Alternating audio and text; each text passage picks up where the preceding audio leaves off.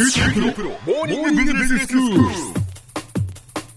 日の講師は九州大学ビジネススクールで異文化コミュニケーションがご専門の鈴木雄文先生です。よろしくお願いします。よろしくお願いします。えー、先生、今日はイギリスにおける異文化シリーズですね。はい。えー、食べ物の中でも紅茶を扱うだいよんかいめになります。はい長いことやっておりますね。いっかいめはトワイニングさん、まあ、紅茶屋さんの初めてですね、うん、だいにかいめが私のご用達になっているようなものですけどウィタードというところをご紹介しました、はい、でさんかいめが、えー、リプトンの紹介とアールグレイの紹介をしまして、で今回はよんかいめです、ねはい、でそろそろですねその人名に関係しているブランドの名前等は、まあ、今日でおしまいにしようと思っているんですけども、まあ、えー、でもやっぱりイギリスにおけるこの紅茶っていうのが ね, そうねこれだけやっぱり何回もシリーズでお話ができるっていうことですよね。そうですね、お話しすることがたくさんありますし、うんまあ、世界的に有名なブランドがたくさんあってそれぞれ創始者の名前がついてるわけですよね、ええでまあ、トワイニングリプトンというとね皆さんあのどこかで見たことある以上の知識があると思うんですけど、うんはい、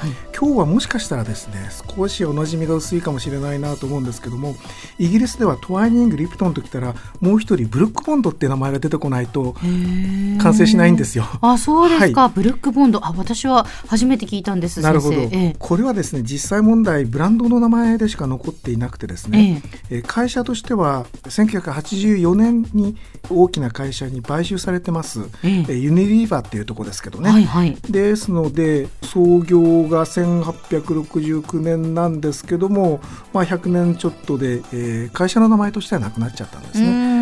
で日本でもあまりそのブランドのマークなどが出てるようなところはお目にかからないので、はいえー、ちょっと年齢が上の方でないとわからないかなと思ってます。うん私が年齢が高いのがバレましたねはい、でですね先ほどせんはっぴゃくろくじゅうきゅうねんにというふうに申し上げましたけども、えー、創業した人の名前はブルックさんという人なんです、はい、アーサー・ブルックさんという人なんですけども、えー、創業した場所はロンドンじゃなくてマンチェスターという、まあ、工業中心都市ですよね、うん、でそちらでブルックさんが作ったのはなぜブルックボンドかというと、えー、創業者の気持ちが込められているんですけどもお客さんと、えー、お店との間をつなぐ絆という意味なんですね。ボンドっていうのはあボンドってそういうことなんですね。 ビー オー エル ディー と書きまして、えー、絆とかつながりとかって訳すわけです、はい、えですからあのブルックボンドさんとかジェームスボンドさんとかっていう人がそういう名前の人が創業者なわけではないなんですねジェームスボンドすいませんどうもでさらにちょっとマイナーなところに入りますけども、はい、このブルックボンドという会社のまあ、いろんな銘柄がありましてその中にですねこれを知ってる人は相当イギリス通だと思うんですが ピー ジー Tips というあの有名なブランドがあります。これは向こう の, あの学食とかねちょっとしたレストランに行くと、まあ、無造作に置いてあるパック入りの、はい、えティーパックに書いてあるんですよ ピー ジー Tips ってね。で行ったことがある人だとあと思うんですけどラジオではそれがちょっとお見せできないのが申し訳ないんですがいずれにしましても、はいまあ、イギリスではまあ、さんばん手ぐらいには名前を出さなければならない、えー、大切な会社なんです。えーとですね、先ほど買収されたと申し上げましたけども、まあ、ユニリーバーといえばね、はい、食品に限らずいろいろその消費財を扱っているところなわけですけども、はい、実はそのリプトンもここに買収されてるんですね。あ、そうなんですか、はい、であれもだからブランドとしては残ってるんだけどちゃんとした会社として残ってるわけじゃないということになりまして、まあ、世の中栄枯盛衰が激しいですよね。天神もあれでしょ あの、あ、あの店いつなくなっちゃったんだろうなんてことがたくさんありますよね。そうですね、本当にあのご商売やられている方は大変だと思います。はい、えー、それでですね、えー、紹介を一応させていただいたのでこれでですねあの紅茶好きの方からブルックボンドをなぜ出さないかといって後ろ指を刺される危険性が除去できましたので、はいえー、次の話へ行ってみたいと思うんですけども、はい、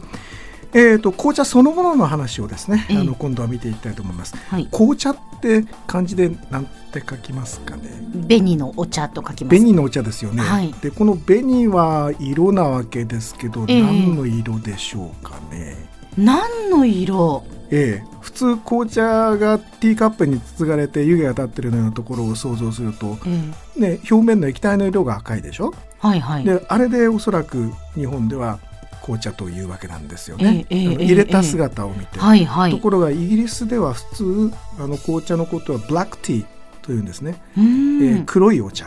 でこの黒は葉っぱの色なんですよね。あの買ってきたそのティーリーフを、はい、えー、見てみると、まあ、乾燥してカサカサしてるわけですけど、えーえー、黒いですよね。確かに黒いです。あれ赤くないですよね。赤くないですね、うん、なので英語では葉っぱの色、乾燥した葉っぱの色を見てブラックと言ってるんですね。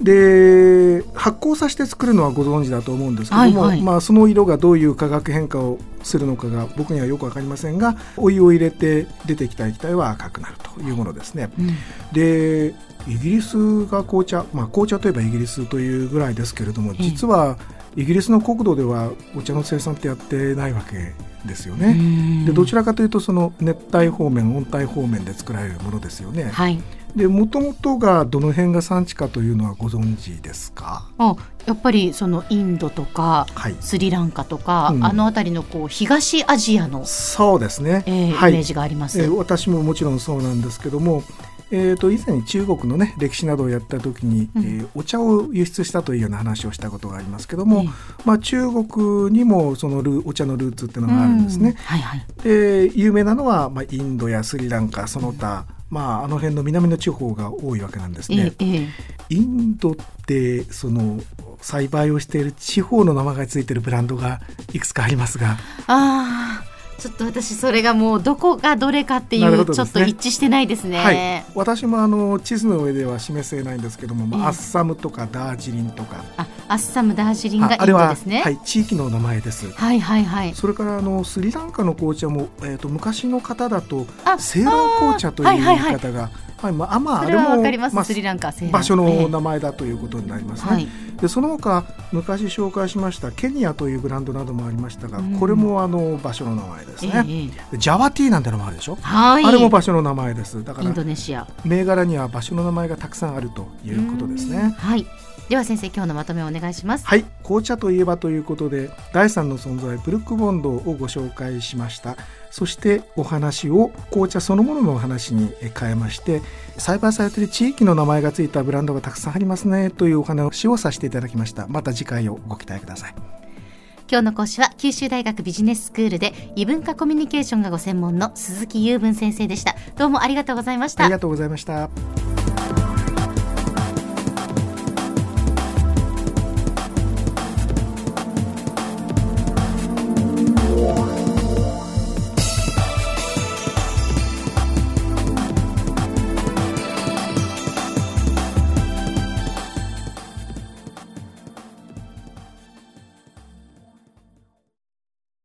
キューティー プロは通信ネットワーク、セキュリティ、クラウドなど キューティー ネットがお届けする アイシーティー サービスです。九州中に展開した光ファイバー網を基盤に、一番身近なビジネスパートナーとして九州の企業、自治体の皆様をサポートします。詳しくは キューティー プロで検索を。